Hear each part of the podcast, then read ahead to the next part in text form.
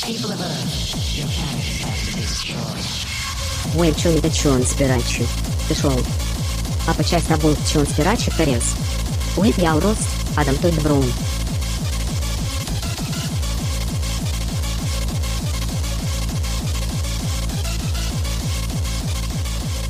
Your planet is about to be destroyed. Hey, everybody. Welcome to Conspiracy the Show. I'm Adam Todd Brown. Who are you? I'm Laura Crawford.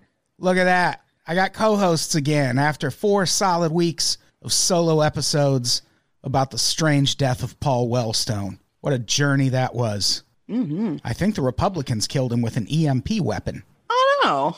Yeah, you'll have to listen to it. It's very, very uh, in depth. Laura, how have you been? Staying alive. Stay I'm staying alive. I was gonna say I'm still here. I haven't I haven't been killed in an untimely manner, despite some efforts it might appear to the casual observer. No, just K. Um, just K. Can't say that. Just K. Not an expression. Laura's been losing her mind in quarantine. No, I'm doing just good. At my new pad, recording. Happy to be talking to you guys. Just good, I think, is the, the, the best description for how everyone's doing. Just, good. good. not great. Like if you say you're doing great, you're you're like one of those people who's made four billion dollars during quarantine. Otherwise, there's no way you're doing great. Right. Even if you personally feel you are doing great, I don't know if it's in good taste to say as such because everyone should be at least somewhat touched by the fact that, you know, that chart of top 10 days of US death, where like six of the entries are last week.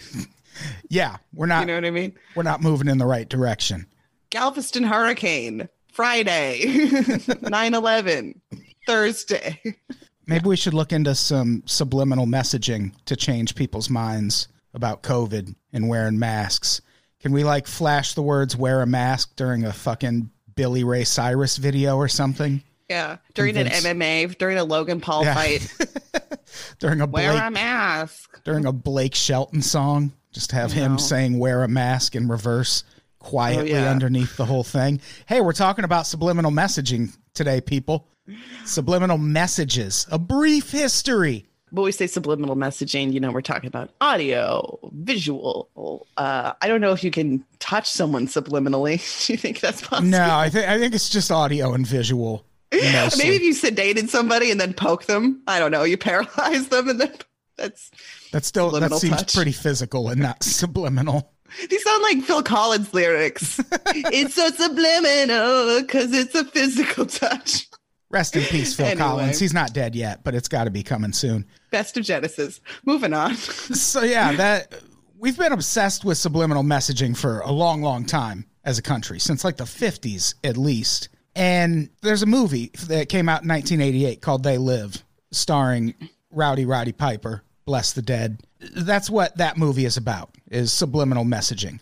Whenever he puts on the sunglasses, he sees the real messages that say shit like obey and consume. Yeah, and the real, uh, not just yeah, the messages, the skulls, and everything. Rowdy Roddy Piper, and um, that came about at a time when people were yeah, so they had already been people had been kind of interested in it for about thirty years or so, and then they live came out and kind of reawakened it because I think people were cued a little more to advertising savvy and billboards, and people were talking a little more about stuff like music videos with quick cuts and quick editing. Yeah. they were like, oh, the world moves so fast, you can't keep up, and it's like just wait till the two thousands.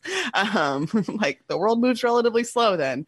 But uh, Rowdy Roddy Piper, R.I.P.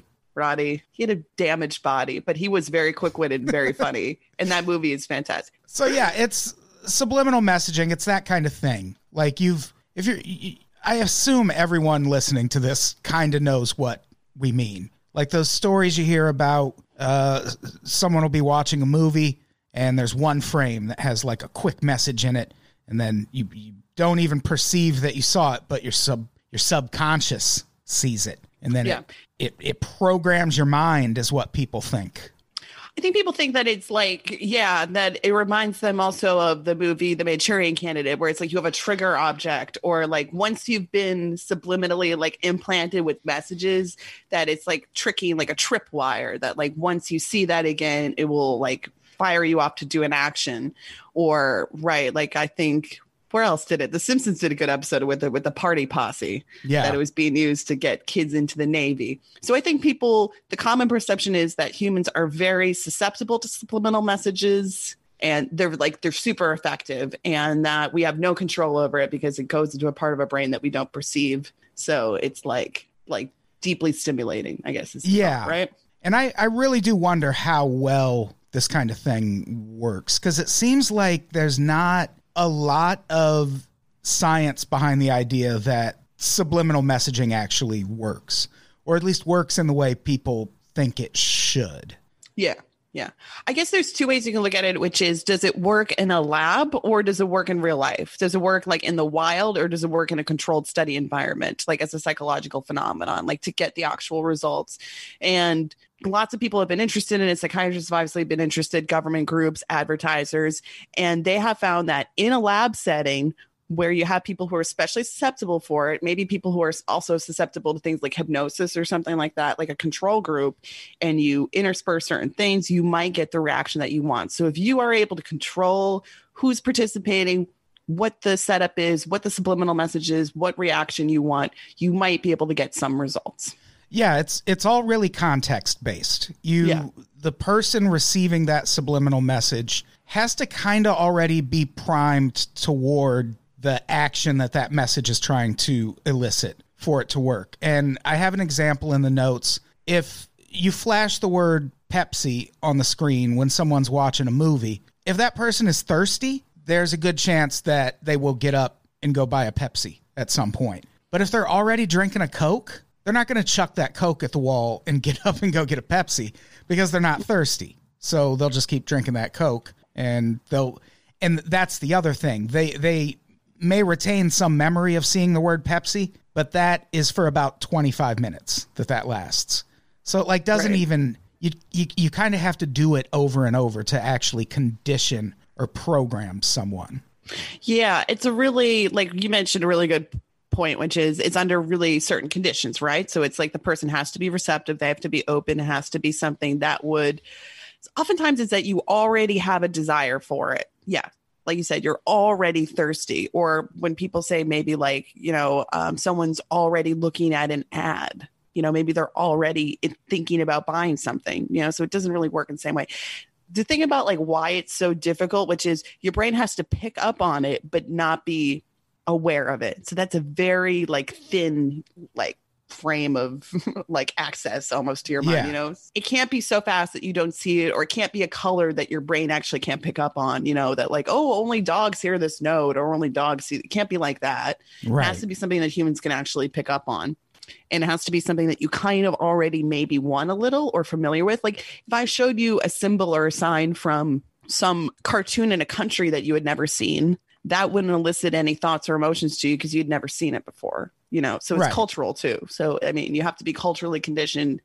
If it's linguistic, you have to understand the language. So it's like, yeah, Yeah, there's try using this one, buddy. yeah, there's a, there's a lot of things that have to be in place for it to work. And then I, I think the other thing that makes it unlikely to be as widespread as people believe is how do you know if it's working? Like it's it's one thing if you're again flashing the word Pepsi during your movies and Pepsi sales go up, then like that's a tangible thing that you can maybe compare and see if that's what's causing it. But when you get into like messaging, which is what we'll talk about a little bit more later, like does flashing obey the government make people obey the government anymore? How do you know?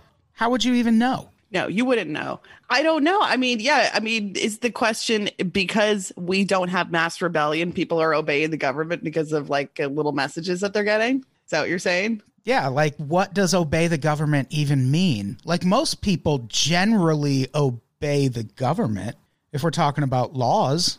That's why we have laws. So like what does it what what would something like that even mean? And that is an actual message that comes up in one of our examples, which is why I'm saying obey the government. I know we're not just being like super like uh I guess deductive about it or Yeah. reductive, right? Yeah. No. No, it's real. It's for real people. And it's definitely a thing the government has looked into. We know that. We very famously embedded the words buy bonds in a 1943 Daffy Duck animated short, hoping that it would secretly inspire people to buy war bonds. Again, no way of knowing if it did. people were buying war bonds because the Nazis were running roughshod over Europe and we needed to stop it. Probably not because they saw it on a Daffy Duck cartoon. Although Daffy Duck's great. I'm not taking mm-hmm. anything away from Daffy. There was also a 1958 memo written by MK Ultra superstar Sidney Gottlieb about what kind of things MK Ultra would be exploring and this is that list. A revision and adaptation of material already developed on deception techniques in parentheses magic, sleight of hand, signals, etc. Psychic phenomena and extrasensory perception, subliminal perception, there you go, hypnosis, truth serums, and expressive movements. Was MK Ultra dancing? Were they doing dance numbers?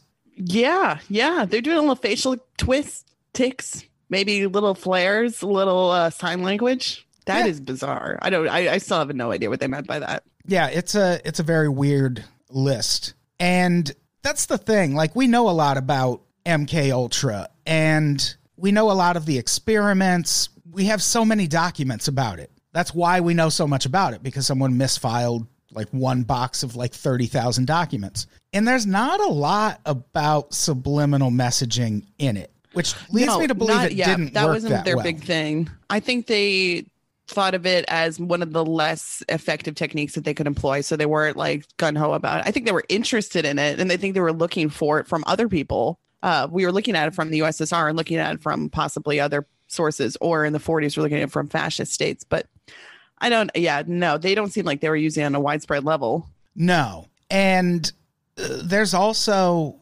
a huge report that we came across researching this that was declassified in 1995. I'm not sure when it was written. It doesn't really say, but it's in the CIA archives and it's basically a report on the effectiveness of subliminal messaging. And they're pretty non committal about whether this was a thing they could use to topple foreign governments and things of the like. Like you did a bunch of notes on it. Like it does it sound like they thought it would work? The thing that's interesting about it is uh, the big takeaways is they found that it was not very reliable as a, an, a spying technique because it was something that they couldn't really use in the in the wild. They couldn't really control what kind of reactions they were going to get to the point that they were totally set be satisfied with it as an effective tool. They did recognize that they could get some results. Uh, what's probably more interesting about that study is how focused they are on prime individuals and how much they seem to already know about what states in which people are most susceptible to being influenced and how much they already know about malleable minds and malleable states of you know you know people who are, can be manipulated or coerced. So it seems to fall into their just categories of different information that they have and it's part of a much larger puzzle.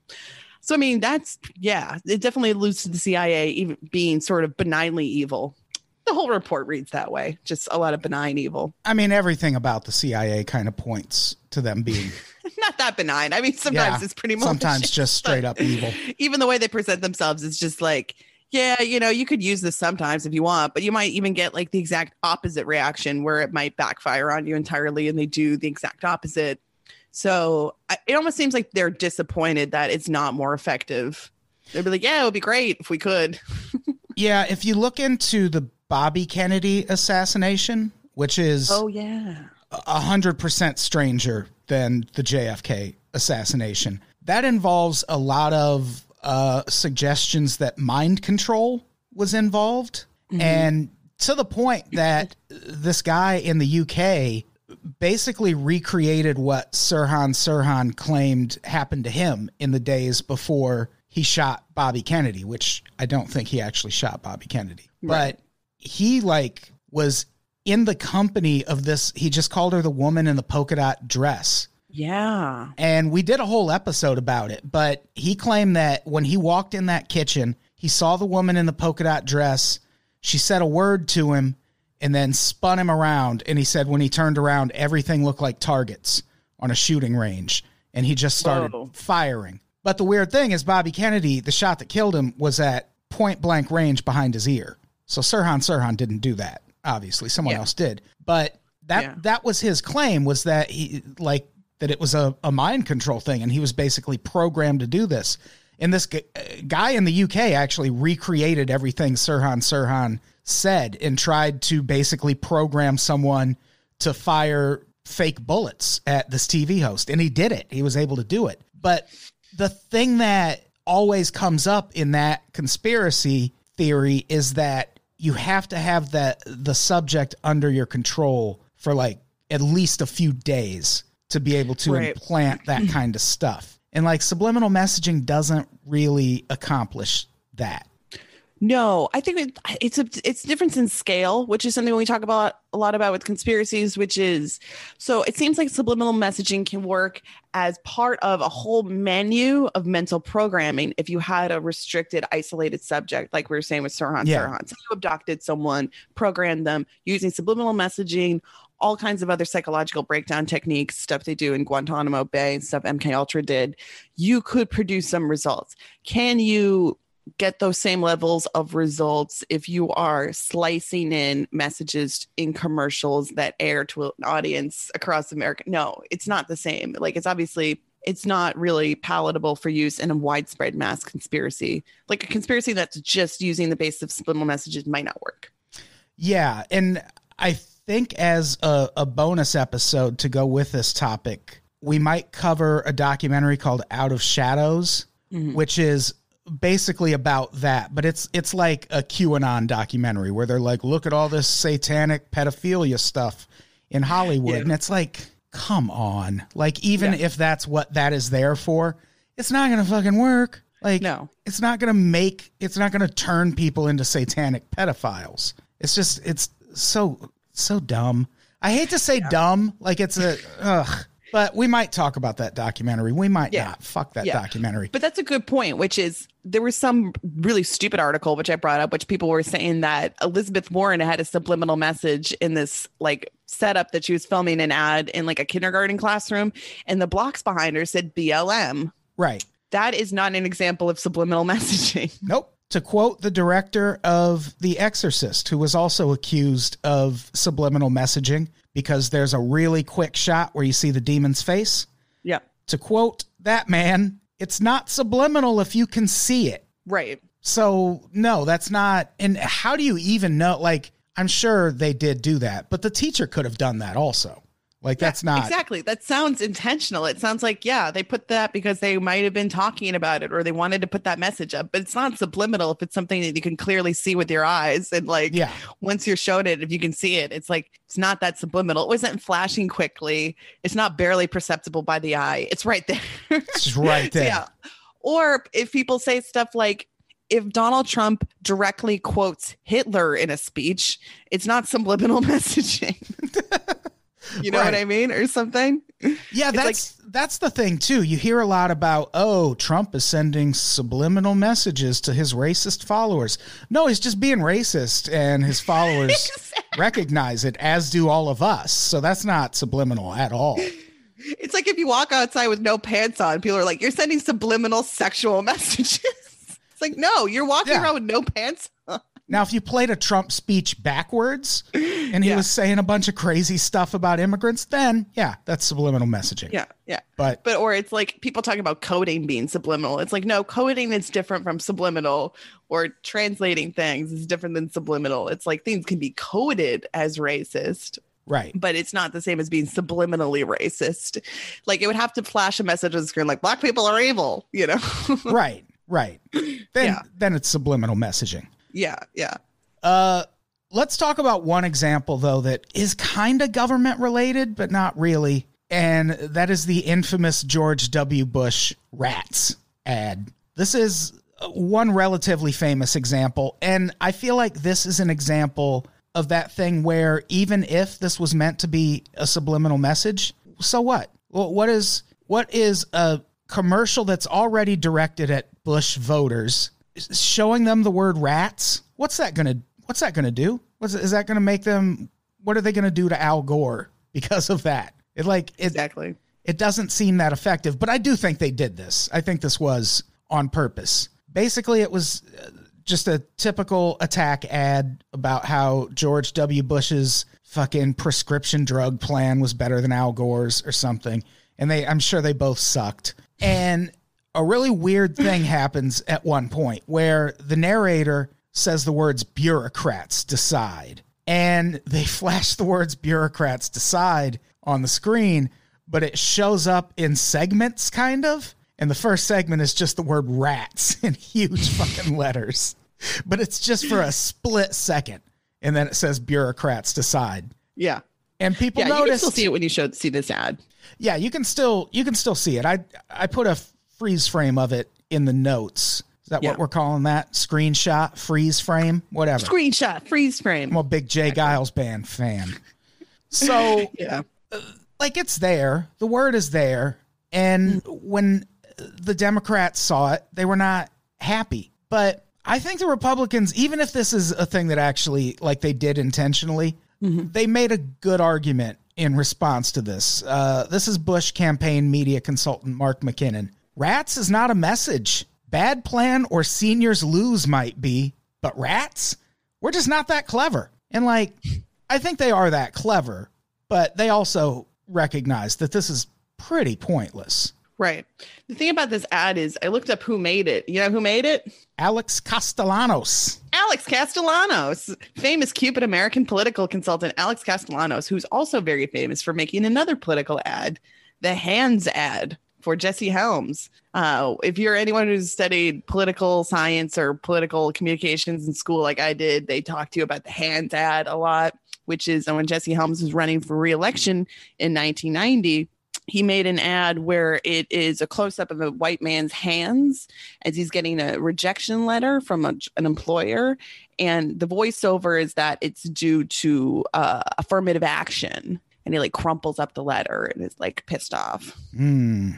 So it's the hands at. So and also if you're uh Save the Last Dance, the last Save the Last Dance fan. No, the Last Dance of Michael Jordan. that was it's a very different movie. Very different movie, yes. but that was the that was the campaign that um, they focused on. Michael Jordan refused to endorse Gantt because Republicans buy sneakers. Oh, So- yeah, yeah, yeah. Yeah, so that's the connection there. So Alex Castellanos has uh, worked on campaigns for Strom Thurmond and Jesse Helms. Yeah, and not a uh, great but I mean guy. the Bushes as well, but he's a noted political racist. So he probably did orchestrate this. yes, he did. He Like did. I, I I think he pretty much admitted he did. yeah, I don't I don't doubt that they put the word rats on the screen intentionally. but it doesn't mean that it's a very good or effective. They did so many other shady, shitty things during this campaign that like this isn't even in the top. Well, yeah, there's that thing where they conspired with the Supreme Court to steal the election. So there was that. Oh too. yeah. I was also going to say where they sent a shadow campaign of like pamphlets and brochures or whatever to people alleging that John McCain had an illegitimate black child when he really has an adopted child from like Indonesia. Did you hear about that?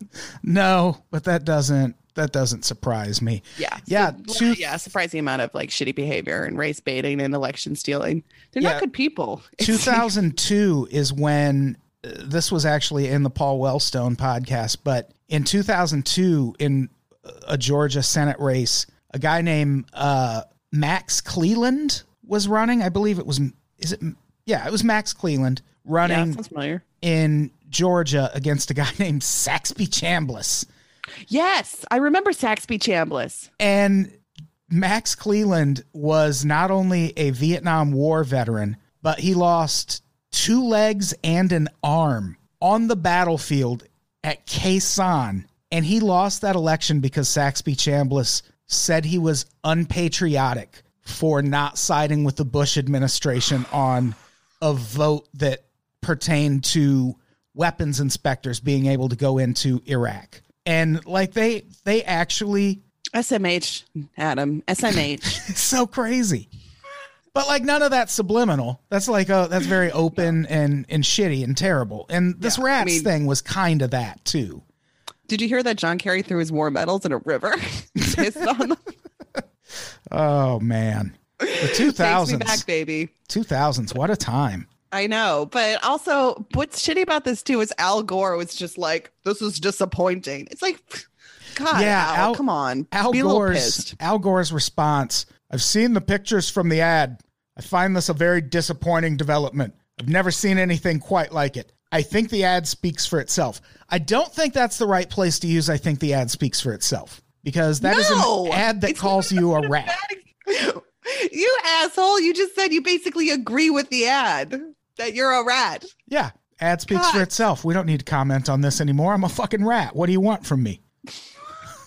Jesus, Al Gore. Well, they make a good point. I am a rat. What? So let's talk about another one uh, that is kind of quasi government related. This is one you found. It's uh, this national anthem sign off video. And I feel like most people hearing those words who are listening to this have no idea what we're talking about. Like, I remember this, but I'm in my 40s. Basically, at the end of the night, back when we only had a handful of television stations, they would just turn off at night and there would just not be any TV overnight. And they would sign off when they stopped programming. And they would usually play some patriotic bullshit like this. It's a video, the national anthem is playing, the words are flashing on the screen, and it's a bunch of shots of like monuments and things, like exactly what it sounds like. It's a music video for the national anthem. Yeah. Yeah. And that was how television stations would sign off at night, which is actually a very healthy thing. That I think it wouldn't be the worst thing if we could go back to that. No, I don't disagree. And they varied from region to region. So, like certain regions, you know, obviously they'd have like a consortium of stations that would all play kind of like the same ad, and then others would might play like a different sign off. But they were generally so. I mean, some parts of the country definitely saw different videos than others. This one particular sign off that we're talking about was said to be from the 1960s, and people have identified it as coming from, I believe it's an Alabama station. So it's from like the southeast. I thought it was um, Louisville, but maybe you might be Oh. right that it's Alabama. I don't remember. Yeah, which state they said. It's from the South. It's mostly been identified as being from the 60s. There's some debate about whether it comes from the 80s because there's another video from the 80s that looks like this, but you can watch a couple of YouTube videos that break down uh, why they believe this one is definitively from the 60s. Um, yeah, I don't know if I agree. This seems super, super fake to me. Basically, what happens in the video is while the lyrics to the national anthem are playing, these subliminal messages flash on the screen also. And these are the messages Trust the U.S. government. God is real. God is watching. Believe in government God. Rebellion is not tolerated. Obey, consume, obey, consume. Trust the U.S. government. Buy Ultra, buy Naomi. Worship, consume, believe, obey. And Rinse and repeat.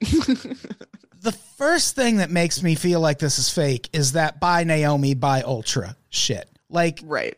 those are the names of actual government projects that were running at the time. Why would you put that kind of breadcrumb in something that's going to be shown on television every single night? Right. To show off? And this is a lot of messages too. What do you think about it? How many are here? There's like there's like nine. Yeah, there's eight or nine. there's eight or nine. It's a lot of messaging and what it is it's it's the text cut up. So it's so it's literally flashing this text cut up in the actual text. So i can't see it without it being pointed out. But yeah these are very long messages also. Like god is real god is watching. Rebellion is not tolerated. Also the messaging is all over the place. You notice that? Yeah, it's all over the place. I don't think they would directly reference MK Ultra in a subliminal message that was being beamed out to all of America. Also, this is a terrible place to embed subliminal messages because you would be doing it with the assumption that people actually watch the sign off video every night. No one watches these sign off videos. People are already like most people are going to be in bed by that point or when their show is over, they know the TV's going to be shut off. They're probably just going to turn the TV off. Like the only people who are going to watch this are the people who would already agree with this message. insomniacs are all very like the sedate and easily well, manipulated. not just insomniacs, but really patriotic insomniacs. yeah We're really like, oh, national- insomniacs National anthem's on. I got to stand up and look directly at the TV. No, most I know people you, are would, like, you wouldn't this." be getting kids. You would think kids would be the most, you know, easily manipulated, and you wouldn't really be getting children. Yeah, you're not going to get kids. And like the the buy ultra buy Naomi thing is weird. Also, the only the only confirmation I, I I was able to find of this video actually airing was in Chicago in the 80s, and that version did not include subliminal messages. Yes. So we also didn't know about these subliminal messages until the mid 2010s. A user uploaded this video, again, very suspiciously under the name Naomi1963, but people were like, oh, that's probably just what was on the, the outside of the box. It's like, that's what you make your YouTube username? Is the actual the the name that was on the box of the video? Okay, that's weird. And then like after like 2 years someone was finally like, "Oh, there's subliminal messages in this." But we know the one that aired in Chicago in the 80s did not have the subliminal messages. So, what is more likely? That this video was first made with subliminal messages and then someone edited those out to air it in Chicago, even though we didn't know about these subliminal messages until the 2010s? How did Chicago know about them to edit them out if that's the fake video? yeah that's that's the main thing is like that there's like the versions of this with the stuff from the 80s kind of overlap and the name doesn't make any sense and this person who uploaded it eight years later uploaded another video that's like a weird ass video of dudes being like uh who are catatonic being experimented on by psychiatrists in the 40s or something. Jesus. so it's not just someone who has it's not just like someone's like innocuously just like oh okay i'm gonna upload uh this video. I don't know what's on it. They clearly know what's on it because they put it there because that's why their name is that. And that's why these put it here. I'm amazed that people legitimately believe that the video hasn't been doctored at all that it's persisted for years that people are still interested in and still believe that they did cut in these messages Yeah. like just- or no that the original poster didn't Yeah, I just I don't know what the point of this would be. And I, I really doubt that if it ran in the 80s without those subliminal messages, I really doubt those subliminal messages were ever there. Because again, how would the people who ran it in Chicago know to edit those out when we didn't discover these until like a few years ago? Yeah. And we have so many other examples where people did catch subliminal messages that were implanted in TV messages that it seems like they would catch this as well if it was running all the time. Yeah. Yeah, running like every night. Someone would catch it. yeah we're we're gonna talk about an example here in a few minutes that's from around that same time frame and people caught that like just by watching the commercial people caught it so no Yeah. one caught all of these messages there's so Yeah, many Yeah. Nine different messages over ads that ran all the time. And people were looking for subliminal messages because they already knew about it. It wasn't something that had yet to be revealed. Because a lot of the things that we know about MK Ultra or think about when it comes to spying or coercion, we only know about because we found out about MK Ultra later. But at this point, we're talking about the late 60s, people did know about it. Hey, it's Kaley Cuoco for Priceline. Ready to go to your happy place for a happy price? Well, why didn't you say so? Just download the Priceline app right now and save up to 60% on hotels. So, whether it's Cousin Kevin's Kazoo concert in Kansas City, go Kevin, or Becky's Bachelorette Bash in Bermuda, you never have to miss a trip ever again. So, download the Priceline app today. Your savings are waiting. Go to your happy place for a happy price. Go to your happy price, Priceline.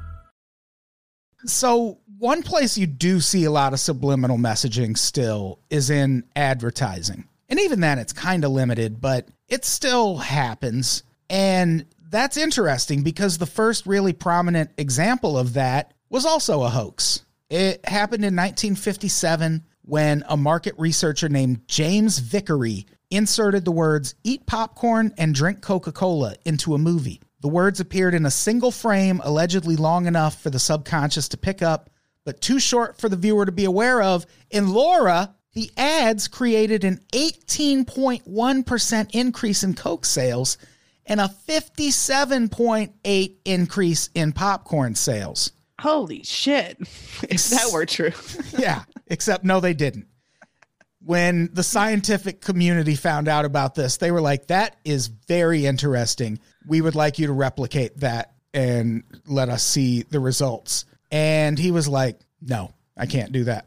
I'm not going to be able to replicate it. Uh, actually, everything I said was a lie. Like, he lied to the point that they think he maybe didn't even run this experiment at all. Ah, yeah, yeah. I don't believe that this actually happened, or to the extent that he said it did. What's funny is that this story, though, is still repeated in a lot. Whenever you read like another article that's about subliminal messaging, they mention this story. Some of them mention is this being real or cited as like a real study or something that actually happened. Like they don't even fact check that part of it when they're talking about it. It'd be like a news article, which is a bit strange. But Yeah, that's very the power weird. of suggestion, I guess. I know. Yeah. But like we said before, uh, subliminal messaging works best when you have a desire in place already. So if you go to the movies, do you have pop up possibly an innate desire also to eat popcorn and drink Coke? Yeah, you're a pretty prime audience for that. So it's not like they're getting them to do something that they're not already partially inclined to do. And, And would this be more effective than those singing, dancing hot dogs that walk across the screen and go, "Let's all Let's go all to go the to the lobby. Let's all go to the lobby. Get ourselves some treats." I think a catchy tune is almost more effective than as a as a sub as a messaging device. Yeah, catchiness is probably more effective than subliminals. Yeah, you would think. Right. Like there's also like the smell of popcorn has to be probably a little more powerful than seeing the words eat popcorn. Exactly. Anytime I walk into a movie theater, like I'm not buying popcorn, that's a struggle. Like once you walk in, it's like, fuck yeah, I'm buying popcorn. you kidding me? Yeah, and smell is the sense most tied to memory, but you can't really do subliminal sense because you would have to be aware of it to actually smell it again. Subliminal is Right. really only works seems to really mostly work for visuals. But yeah, so this was a story that got very well, really widely repeated. This kind of also reminds me of the War of the Worlds story, the way that people just kind of believe in this mass suggestion. You know, Right. Like people were so suggestible. Oh man, they they heard a story on the radio, and then they all thought aliens were invading. Yeah, when the truth is, most people didn't even listen to that live. Like, they listened to it after the fact, after those stories started circulating, which, interesting. Hmm. Interesting. But could this be replicated by all advertisers? I mean, I think we've all seen a lot of examples of like hidden things in advertising and it's super cool once you see it. It is. It's like magic eye. I, I mean, I don't think people are afraid of it. I don't, I think they think it's interesting. Yeah, a lot of times you see it, especially in ads. A lot of it is sex related and it's just like more silly than anything. I have one example that I didn't put in the notes.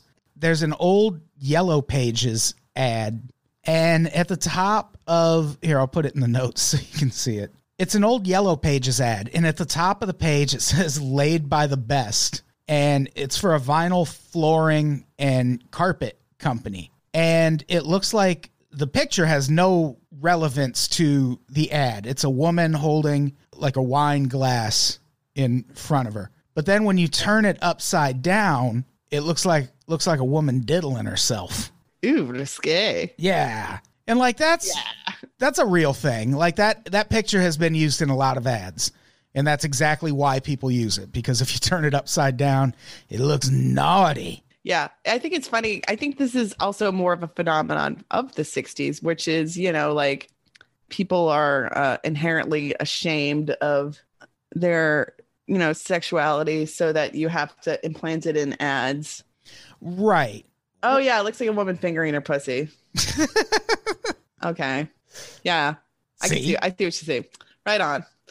so like you see that kind of stuff a lot there was actually a big scare around advertisers hiding sexual images in their ads back in 1973 a writer named wilson bryan key published a book called subliminal seduction Mm. and it I'm claimed it claimed, as the title implies, that advertisers were hiding sexual messages in their ads, like the word sex showing up in ice cubes in this gin ad, which that one you really got to look hard to to see that. Uh, there's a, a labia that supposedly shows up in a cake frosting ad. Yeah. And the suggestion in this book was that they were doing this to stimulate people, which would then make them more likely to buy the advertised product. And he apparently wrote four books about this. And by most accounts, they're all pretty much the exact same book. Yeah, these this is reminds me of also when they thought that like comic books were going to make kids turn into rapist murderers. Or Dungeons and Dragons. Dungeons and Dragons, yeah, Dungeons and Dragons comic books, Beatles records, um, people putting uh nudity into ice cubes and stuff. And it's like kids had like, you know, the Sears catalog. I think they would much prefer to look at that than look for to try to find hidden breasts and things. Yeah. Or just like what what is a kid seeing the word sex to do? Like that's not that's not helping anything. And the advertising industry fought back and basically argued that this was mostly just people seeing what they wanted to see because it supports their bias. And the ad industry also took out a full page uh, ad that showed a drink with ice in it above the caption People have been trying to find the breasts in these ice cubes since 1957, which is true. Like, Yeah. and it, It's very clever. and like Good it job, does, Don Draper. it does happen. Like there there are ads where like there's a weird Coke ad. I think it's actually on Coke machines, and who knows if they even use it anymore. But the ice at the top kind of looked like a naked woman laying on her side. And even then, I'm like, well, how do you know she's naked? Like she could have cl- like clothes on. Like she could be wearing like It's it's weird, and these were also usually ads that occurred in like Playboy and Rolling Stone, and they usually were in like kind adult. A lot of these were in adult publications anyway that kids wouldn't necessarily be reading for the most part. Uh, that were intended for adults. So I think people were already primed to have a heavy amount of sexual imagery when they were looking at these ads. So I almost think that the hiddenness of the sexuality to these ads almost makes it more fitting to the content that they're put into right. where it just seemed more fitting for the era, you know, and not so much malicious. Yeah, like sexually suggestive ads have been around forever. Like go watch fucking American Pickers, one of my favorite shows on television. Like Yeah. they constantly are finding these signs from like the early like the 1920s, 1930s, and they're like suggestive as shit. Like Yeah. this guy who wrote this book, it seems like he was just kind of capitalizing on a thing. Like it by 1973, subliminal messaging was all the rage because of MK Ultra and all that shit. So mm-hmm. like he was just kind of capitalizing on people's fears. Yeah. You would also have to point out if there were, there would also have to be a major increase in sales or a major increase in those particular products to actually prove that it works, right? Right. About like why it's wrong. Like it's only really wrong if it works. Can we say that? yeah. That's that's kind of true when it comes Yeah. Well, not even then, because what if it works in a way that's beneficial? Like, what if every mm-hmm. McDonald's ad had the words cut calories flashed? Love one another. Yeah. like, would we see enough Just McDonald's? Jesus. Would we see enough McDonald's ads where we'd be like, I got to cut like five or 600 calories out of my diet every day? Mm-hmm. Then it's not bad. Then that's beneficial. Yeah, yeah. I mean, uh, yeah, they totally could. I mean, or yeah, or if you ran a campaign ad for your guy, and if if Obama had cut in like hope and change, you know what I mean? Yeah. Would that be really bad? Yeah, like there, but see, even like at that point, if you find out it did work in some way, then you know you can use it for bad if you want to. Yeah, yeah, yeah, yeah. It's almost better that it doesn't work that well. Oh, I, I definitely Makes agree. me feel a little bit better about the world that it like almost doesn't work that well. Like I put up a laughable example, which is rich. Like I sent you this like Australian TV ad where it was like someone was running for public health minister, and in this cartoon there's an eye chart that says Hendo is a jerk off. and I'm like, if you're gonna be like, I have this malicious power in my hands, I will use it to call someone a jerk off. Like, I don't think it's that evil. but even then, that's not subliminal messaging. We have a word for No, that you can see it. today. It's called an Easter egg. Yeah, it's an Easter egg. That's yeah, Yeah. that's the phrase we were looking for. Laura, let's talk about Husker Du. all this made me want to do was talk was listen to Husker Du. Yeah, I want to listen to the Minneapolis band now. But no, it turns out they get their name from a board game from the 60s and 70s. Yeah. And there was a big uproar in 1973, the same year this book came out, which that probably had a little bit to do with that book coming out also. But Oh, totally. this Husker Du board game, they ran a commercial, and at four different points during that commercial, the words "Get it" flashed on the screen, like just quick enough that you wouldn't really see it, but the old subconch would see it. And the company claimed that the words were included due to quote an honest mistake, the result of deadline pressures to get the commercial into circulation in time for the Christmas season, which is bullshit. Like that's obviously a lie. Like you don't Yeah. how did it get there in the first place is the question. Well, they said they were like a young ad executive did it because he like thought he was doing something new that no one had thought of before. You know, which reminds me of that Mad Men episode where the guy who comes up with the cure for the common, like blah blah blah, it's the cure for the common, and they're like, yeah, that's been done. oh shit, that's all my pitches.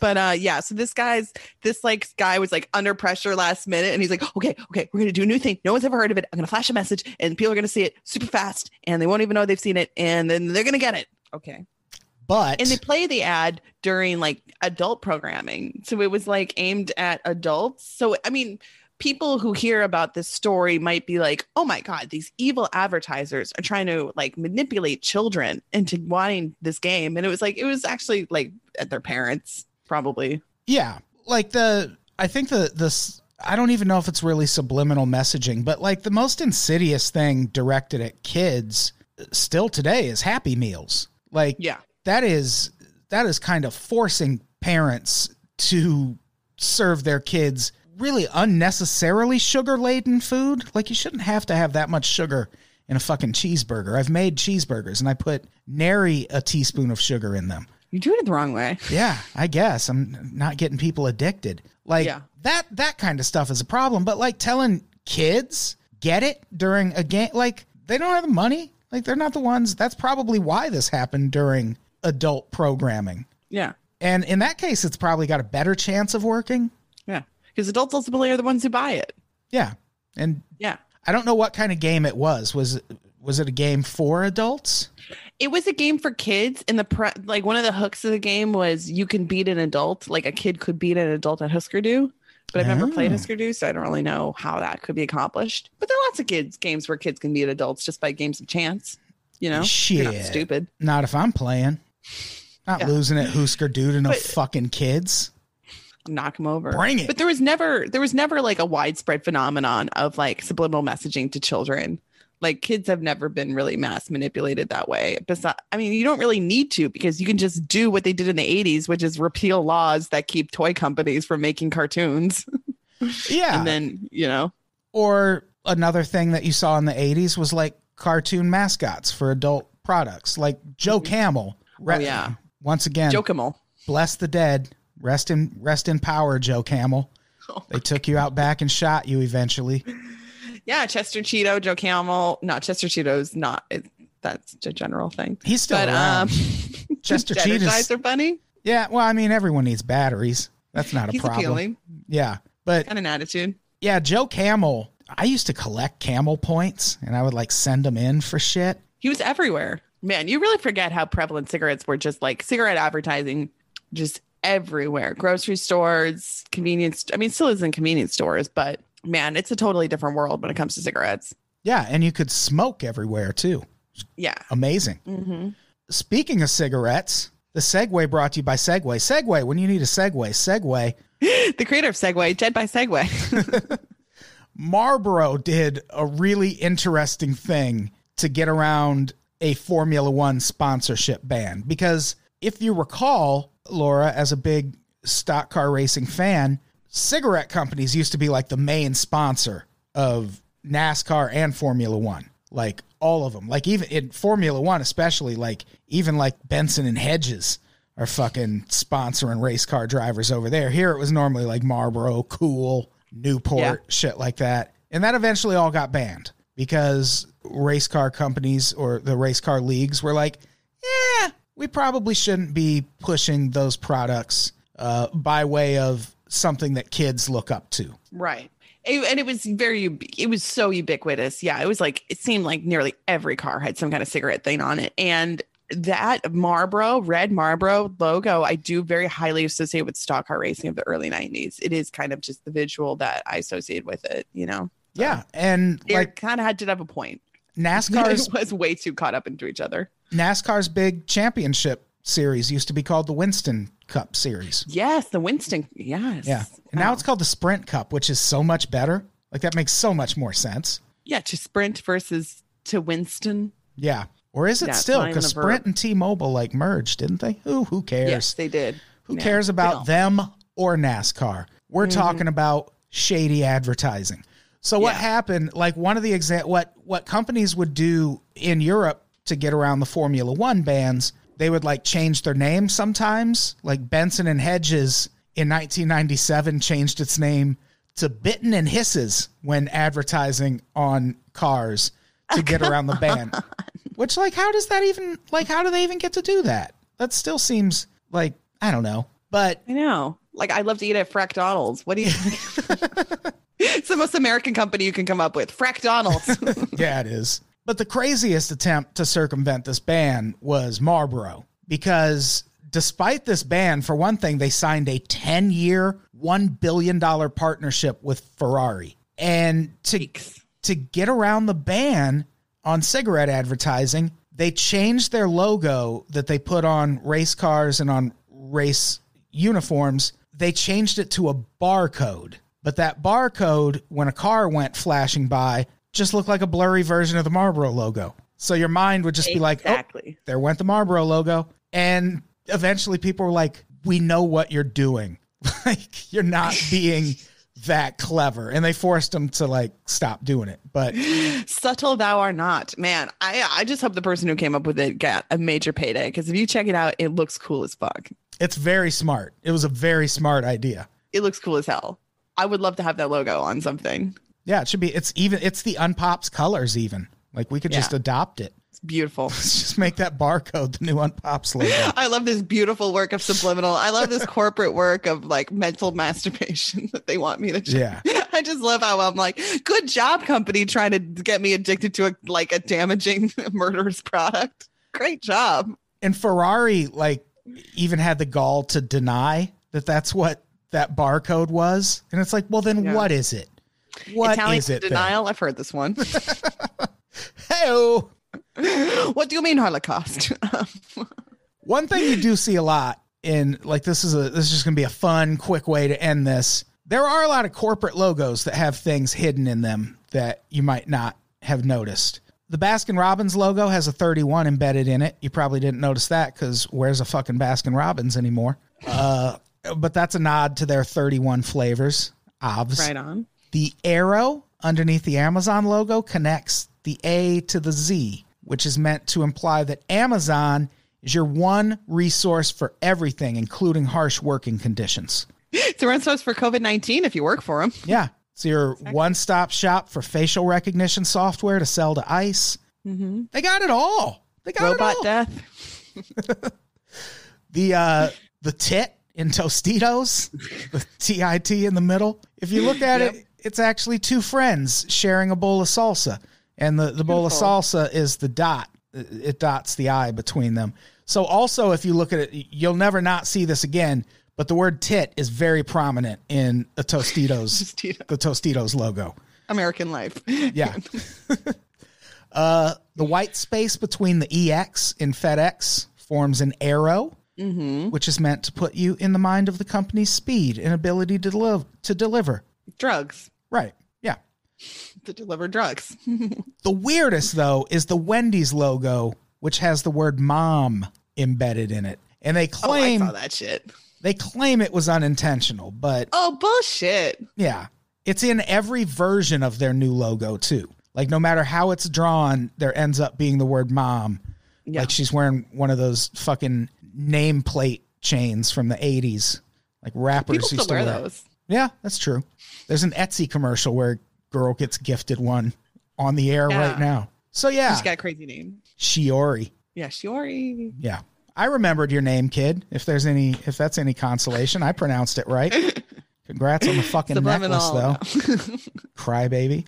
Uh, but yeah, that that kind of stuff exists. But I think in general, people kind of overstate the the concerns when it comes to subliminal messaging. Yeah. Yeah, I think particularly uh, when they worry about it in terms of people being influenced to negative action like violence or attacks or whatever, I think uh, you don't need subliminal messages to make people uh, primed to act that way. People seem to be doing just fine on their own, or there's plenty of overt messages that they're probably paying attention to Yeah, that are for causing them to act that way. It's not the subliminal; it's the overt that you need to look for. it's not like we're cracking down on those overt messages. So why would you even need to use subliminal No, messages? no, you're you're right on the money. Yeah. So this was a fun episode. I know. I liked it. I liked learning a little bit more about some middle stuff. It actually made me, it's funny. It's like usually when you dive more into conspiracies, you feel worse about them. But this actually made me feel better about it because people have less, probably less effective means to control your mind unwillingly than you thought. You know what I mean? Yeah, it seems like people aren't really getting away with it. They're trying sometimes, but it's just not working. And that Yeah. that makes me feel good. That's Yeah. that's a good outcome for this episode. Uh A little drop of positivity. do we have anything to plug before we get out of here? I do not at all.